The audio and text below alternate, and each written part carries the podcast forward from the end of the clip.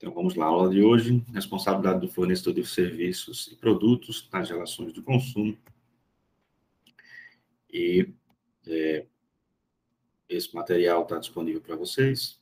E a ideia é iniciarmos aqui trabalhando seis pontos.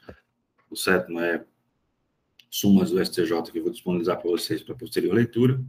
Então, iniciamos, iniciaremos com a caracterização da relação jurídica de consumo, na sequência, o conceito de consumidor padrão e o conceito de consumidor equiparado, fazer a distinção entre vícios e defeitos no Código de Defesa do Consumidor, estabelecer a responsabilidade por fato do produto, depois a responsabilidade por vício do produto, depois, afinal, trabalharmos as noções de prescrição e decadência. Os quatro conceitos fundamentais para a caracterização da relação de consumo são consumidor, fornecedor, produto e serviço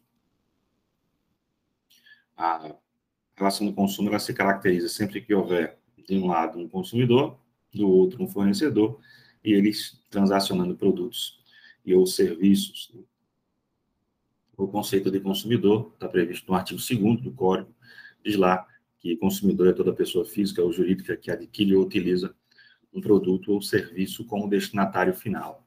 E há uma grande discussão sobre esse vocábulo destinatário final quem seria efetivamente destinatário final? É consumidor, por exemplo, aquele que faz uso profissional de um produto, aquele que compra um, vai no mercado e compra insumos para fazer doces e comercializar, é consumidor, aquele que compra uma televisão e coloca no seu estabelecimento comercial para seus clientes assistirem, então, a gente tem três teorias que buscam explicar esse conceito de consumidor padrão do CDC. A gente tem uma primeira teoria, que é chamada teoria maximalista.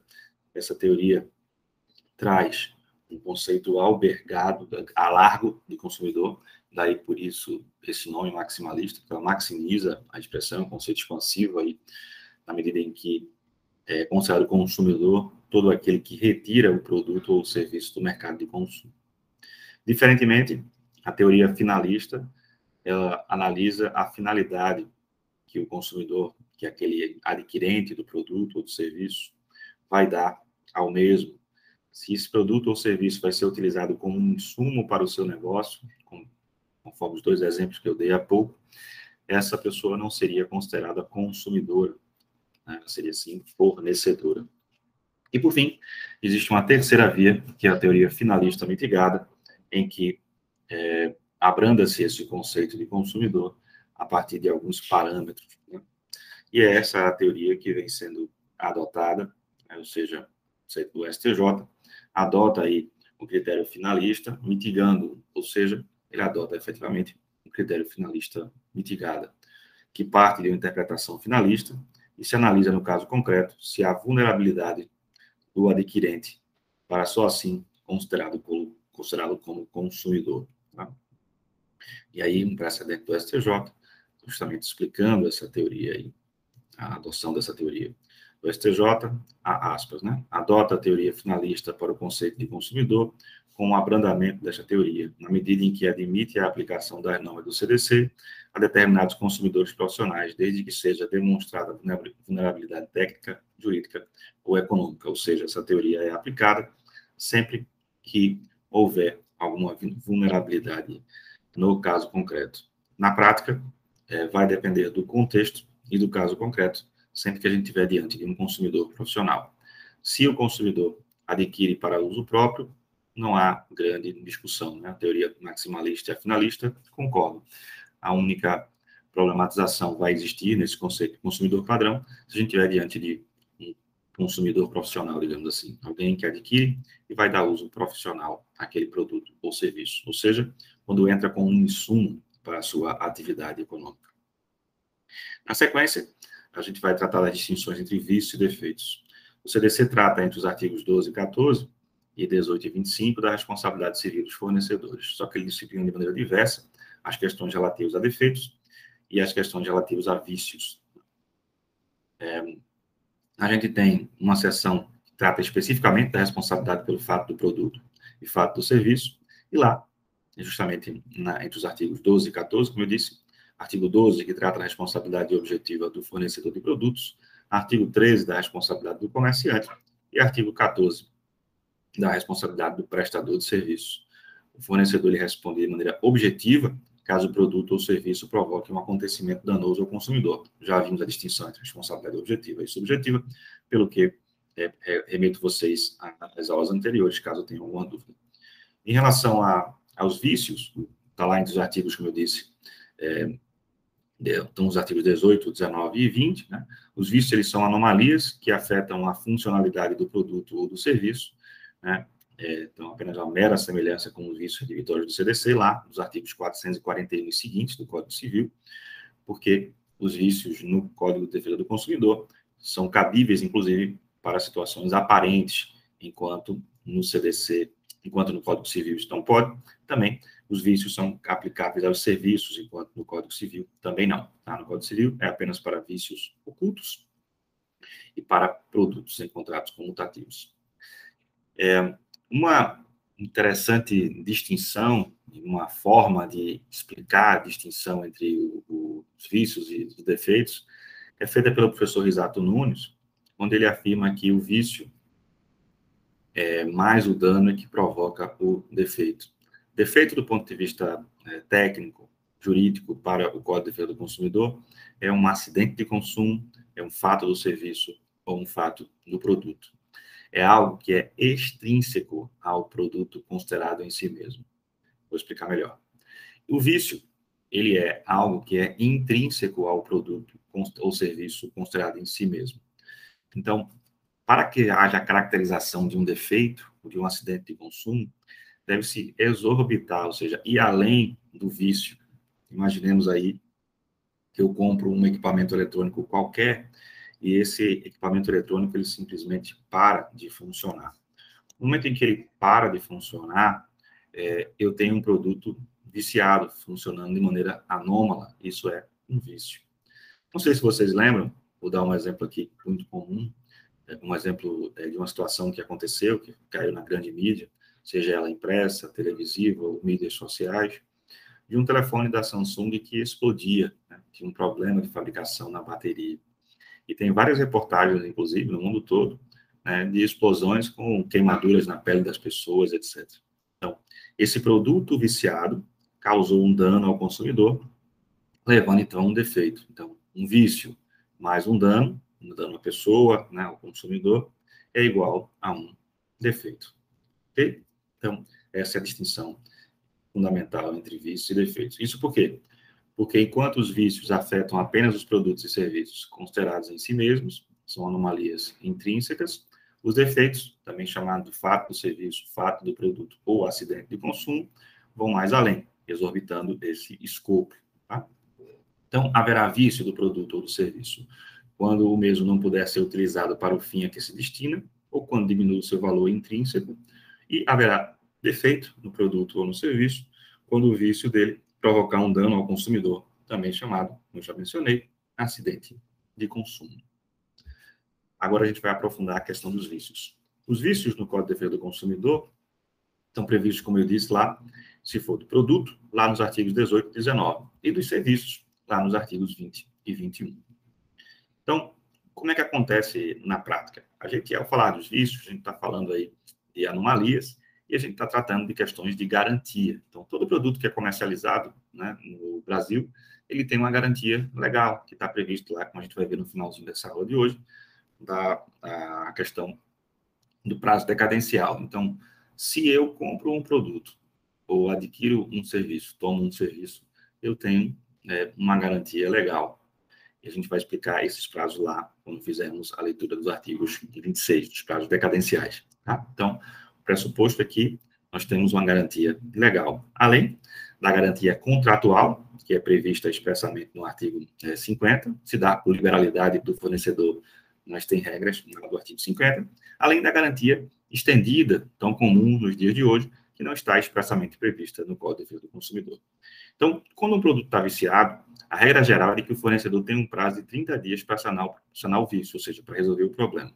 Então, a regra geral não é resolver o problema de imediato. Tá? Solidariamente, o comerciante, a assistência técnica, o fabricante, etc., tem 30 dias para sanar o vício. Se você comprou um produto, algum tempo depois ele quebra, o fornecedor tem um prazo de 30 dias para resolver. Tudo isso conforme o artigo 18, parágrafo 1 do CDC.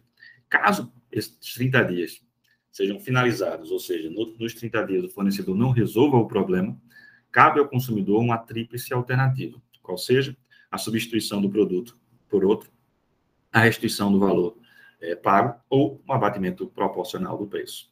Tá? É, no parágrafo 3 do artigo 18, há ainda uma regra especial, ou seja, uma exceção que possibilita que o consumidor exija de maneira imediata, sem ter que esperar esses 30 dias, a, é, no caso de produto essencial, ou se houver comprometimento é, do produto de maneira, é, comprometimento geral, né? comprometimento amplo do produto, e não apenas uma funcionalidade. Então, regra geral, 30 dias, exceção, exigir imediatamente. É, no caso da prestação de serviços, o consumidor ele pode exigir que os vícios, também uma tríplice alternativa, sejam é, sanados imediatamente, né, porque não, aí não há esse prazo, ou ainda pode exigir a restituição do valor pago e, por fim, o abatimento proporcional do preço. Permanece a tríplice alternativa, tanto para vícios, para serviços, vícios dos serviços, mas sem ter que esperar, né, é, porque ali, como é um serviço, ele deve ser executado de imediato. Como eu disse, não, a questão dos vícios está intimamente ligada com a decadência. Os prazos de decadência do CDC diferenciam-se quanto à durabilidade dos bens ou dos serviços a serem considerados. Nós temos aí uma distinção entre produtos duráveis e não duráveis. O prazo para reclamação, ou seja, o prazo de garantias, garantia é de apenas 30 dias para os produtos é, que não sejam duráveis. E para os produtos duráveis, o prazo é de 90 dias, conforme o artigo 26, inciso 1 e 2, tá? Então, inciso primeiro e inciso segundo do artigo 26 tratam aí dessa, desses, dessas questões do prazo, fazendo essa separação entre produtos duráveis e não duráveis. É importante observar ainda que a regra geral é para vícios de fácil constatação, também chamados de vícios aparentes. Excluem-se, então, os vícios de difícil constatação, também chamados de vícios ocultos, tá? E aí eu trago um precedente do STJ, interpretando essa norma, que diz lá, pois a facilidade de constatação do vício e a durabilidade ou não do produto ou serviço são os critérios adotados no Código de Defesa do Consumidor para a fixação do prazo decadencial de reclamação de vícios aparentes ou de fácil constatação em produtos ou serviços. Ou seja, há uma uniformidade de interpretação aí do texto legal pela doutrina e pela jurisprudência nesse aspecto. Então, o que é importante considerar? A prazo inicial, ou seja, o termo inicial da contagem do prazo decadencial. A regra geral é que se dá nos vícios aparentes da data da entrega efetiva do produto. Imaginemos que você comprou numa loja, você recebe de imediato, loja física. Se você comprou numa loja online, provavelmente isso vai levar uma semana, um mês para chegar até a sua residência. Então, no momento que você recebe em suas mãos o produto. Daí a importância de quando você receber, você datar esse recebimento, porque é a partir desse momento começa a contar o prazo decadencial, tá? E se for serviço, é, no, no, final da execução do mesmo. Ele pode ser um serviço que pode ser prestado num dia, dois dias, uma semana, levar até mesmo meses né, para a execução. E aí o prazo só começa a contar no término dessa execução, motivo pelo qual também é importante lá ter uma OS, né, uma ordem de serviço, ter uma data ali de quando foi finalizado, para se comprovar o exercício do direito no prazo oportuno. Outra questão, já falamos dos vícios aparentes, tem a ver com os vícios ocultos. Qual seria o prazo para os vícios ocultos? No caso de vícios ocultos, o prazo é, apenas tem início quando fica evidenciada a anomalia pelo consumidor, conforme previsão expressa do parágrafo 3 do artigo 26. Tá? É, tanto a doutrina é, consumerista quanto a jurisprudência né, do STJ é, caminham no mesmo sentido. Em que sentido? Conforme a doutrina consumerista, o Código de Defesa do Consumidor, no parágrafo 3 do artigo 26, no que concerne à disciplina do vício oculto, adotou o critério da vida útil do bem e não o critério da garantia, podendo o fornecedor se responsabilizar pelo vício em um espaço largo de tempo, mesmo depois de expirar a garantia contratual. Tá? Isso é um precedente aí, o recurso oficial 984-106 de Santa Catarina, do STJ, é um RESP. Bem, é, e o que quero eu dizer com isso? Como assim, Vinícius, é, se responsabilizar mesmo depois de expirar a garantia? A gente vai estudar mais adiante né, que os produtos eles podem ter uma garantia contratual. E essa garantia contratual, ela é somada à garantia é, legal. Então, esses 90 dias que a pessoa tem é, de prazo, eles podem ser eles podem ser somados a outras, a, a justamente o prazo de garantia contratual.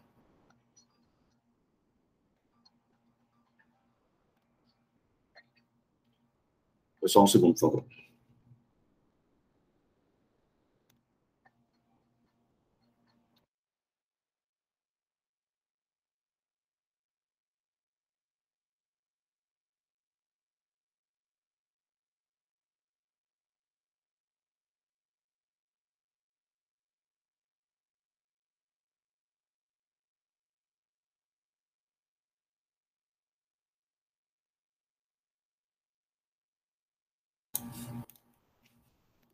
Bem, como eu estava dizendo, né, a jurisprudência e a doutrina são unânimes nesse, nesse sentido, na medida é, em que o critério da vida útil do bem, ele é adotado para a garantia dos vícios ocultos. O que é que isso quer dizer? Isso quer dizer que, se um bem ele tem a durabilidade média de cinco anos, por exemplo, e a garantia legal dele é de apenas um ano, se ele manifesta em um ano e meio um vício oculto, o consumidor terá 90 dias para é, fazer é, para buscar né, essa reparação. Tá? Reparação em que sentido? Exigir a garantia é, legal né, do bem. Né? Então, 90 dias, mesmo depois de expirada a garantia contratual. Tá? A jurisprudência do STJ, aqui a citada de 2012, mas você encontra jurisprudência, encontra precedentes mais recentes tratando dessa, dessa questão. Tá? Isso é algo muito importante, porque muitas vezes os fornecedores negam né, a, a essa essa cobertura dessa garantia nesse prazo, que é legal, né, porque eles não costumam é, interpretar esse critério da vida útil do bem, que é consagrado, como vocês estão vendo aí, pela doutrina e pela jurisprudência brasileira. E esse critério da vida útil do bem, ele deve ser considerado de maneira objetiva, né, tendo em vista que o fornecedor também não pode ficar responsável de maneira indefinida né, por uma anomalia do produto. Mas se o vício do produto era oculto, né, daí essa importância de separar o vício oculto do vício de fácil constatação, né, é, o dias a qual, ou seja, o prazo final, o prazo decadencial, né, é, do Código do Consumidor, é ficar evidenciado o aludido é, vício, ainda que haja uma garantia contratual, sem abandonar, contudo, o critério da vida útil do bem durável, a fim de que o fornecedor não fique responsável por solucionar o problema do vício eternamente, tá bom? E aí, recurso especial 1123-004 do Distrito Federal de 2011. Bem, poste essas questões relativas aos vícios, a gente vem para a questão relativa a, os, é, ao fornecimento, é, responsabilidade no fornecimento de produtos e serviços no tocante aos defeitos ou acidentes de consumo. A regra geral para a responsabilidade do fornecedor é a responsabilidade objetiva, ou seja, aquela que independe de culpa, está previsto expressamente no artigo 12 e 14 CAPT, artigo 12 para a responsabilidade do produto, e artigo 14 para a responsabilidade do fornecedor de serviço. E essa responsabilidade é solidária, né, entre todos aqueles que ah, é, participem né, da cadeia de consumo. Isso conforme o artigo 7 parágrafo único do CDC. Então, a gente tem a responsabilidade né, basicamente prevista no caput do artigo 12 e 14 e a solidariedade no artigo 7 parágrafo único. Como eu disse é, anteriormente, e aqui repito para reforçar, muito importante, são sinônimos. Quando a gente falar aqui e vocês ouvirem sempre que tiverem diante de uma relação de consumo, de acidente de consumo, de defeito ou de fato do produto ou do serviço, nós estaremos diante justamente de aplicação lá dos artigos 12, 13 e 14 do CDC. Lembrando que o artigo 13 trata da responsabilidade do comerciante. Bem, o consumidor padrão né, e o consumidor, é, é, consumidor padrão e o consumidor por equiparação em acidentes de consumo devem ser é, equiparados aí isso porque o artigo 17 do CDC, ele estabelece que é, todas as vítimas de um evento danoso são consideradas consumidores para fim legal. Mas, Vinícius, não é consumidor não é apenas quem adquire ou utiliza? Sim, esse é o conceito de consumidor padrão. Mas nós temos alguns exemplos de consumidor por equiparação, justamente, entre eles o artigo 17 do CDC, o artigo 29 e o artigo 2 parágrafo 1 do Código, tá? Então, o artigo 17 aqui diz que é consumidor, sim, mas por equiparação, todos aqueles que são vitimados por um acidente de consumo provocado pelo fornecedor de produtos ou pelo fornecedor de serviços, tá? Então, um exemplo típico aí, imaginemos que uma pessoa, um transeunte, se a pessoa está passando no meio da, caminhando na rua, e um ônibus, né, vai lá de uma empresa prestadora de serviço público, uma empresa privada prestadora de serviço público, vai lá e atropela essa pessoa. essa pessoa não está não adquiriu nem está utilizando o serviço de transporte público, né, é, concessionário ou permissionário, por um, prestado por uma concessionária ou permissionária, e é e sofre né, um acidente de trânsito. Essa pessoa é consumidora equiparada para fins do CDC. Outro exemplo, uma pessoa é convidada para uma festa num condomínio, está lá é, no condomínio como convidado, né, e consome uma comida estragada servida por um buffet. Essa pessoa também seria consumidora por equiparação para fins do Código, com base no artigo 17 do CDC. Para além da responsabilidade é, objetiva, nós temos uma única exceção de responsabilidade subjetiva no Código de Defesa do Consumidor, que é justamente aqueles profissionais que são chamados liberais. Então, os profissionais liberais terão a sua responsabilidade apurada mediante a verificação de culpa. Então, a responsabilidade ela é subjetiva, conforme o artigo 14, parágrafo 4 do CDC. Então, regra geral, nós temos a responsabilidade objetiva dos fornecedores no Código de Defesa do Consumidor e apenas uma exceção, que é a do, do profissional liberal, que presta serviços nas relações de consumo, tá? Então, aplicando aí o artigo 14, parágrafo 4 inclusive em consonância com o Código Civil nesse aspecto, tá? Existe a possibilidade ainda do profissional via responder objetivamente em casos que haja expresso compromisso com o resultado, um exemplo típico aí de alguns profissionais que dizem ou que garantem que vão chegar a um resultado, muitas vezes não podem, até cometendo ilícitos éticos, mas aqui é importante destacar que se houver compromisso com o resultado, contratualmente, ainda que verbal, haverá responsabilidade objetiva se esse resultado não for atingido. Por exemplo, aí, o cirurgião plástico que diz que o paciente vai ficar assim ou assado, ou o advogado, né, que, né, com falta de ética, diz que vai ganhar a causa, tá?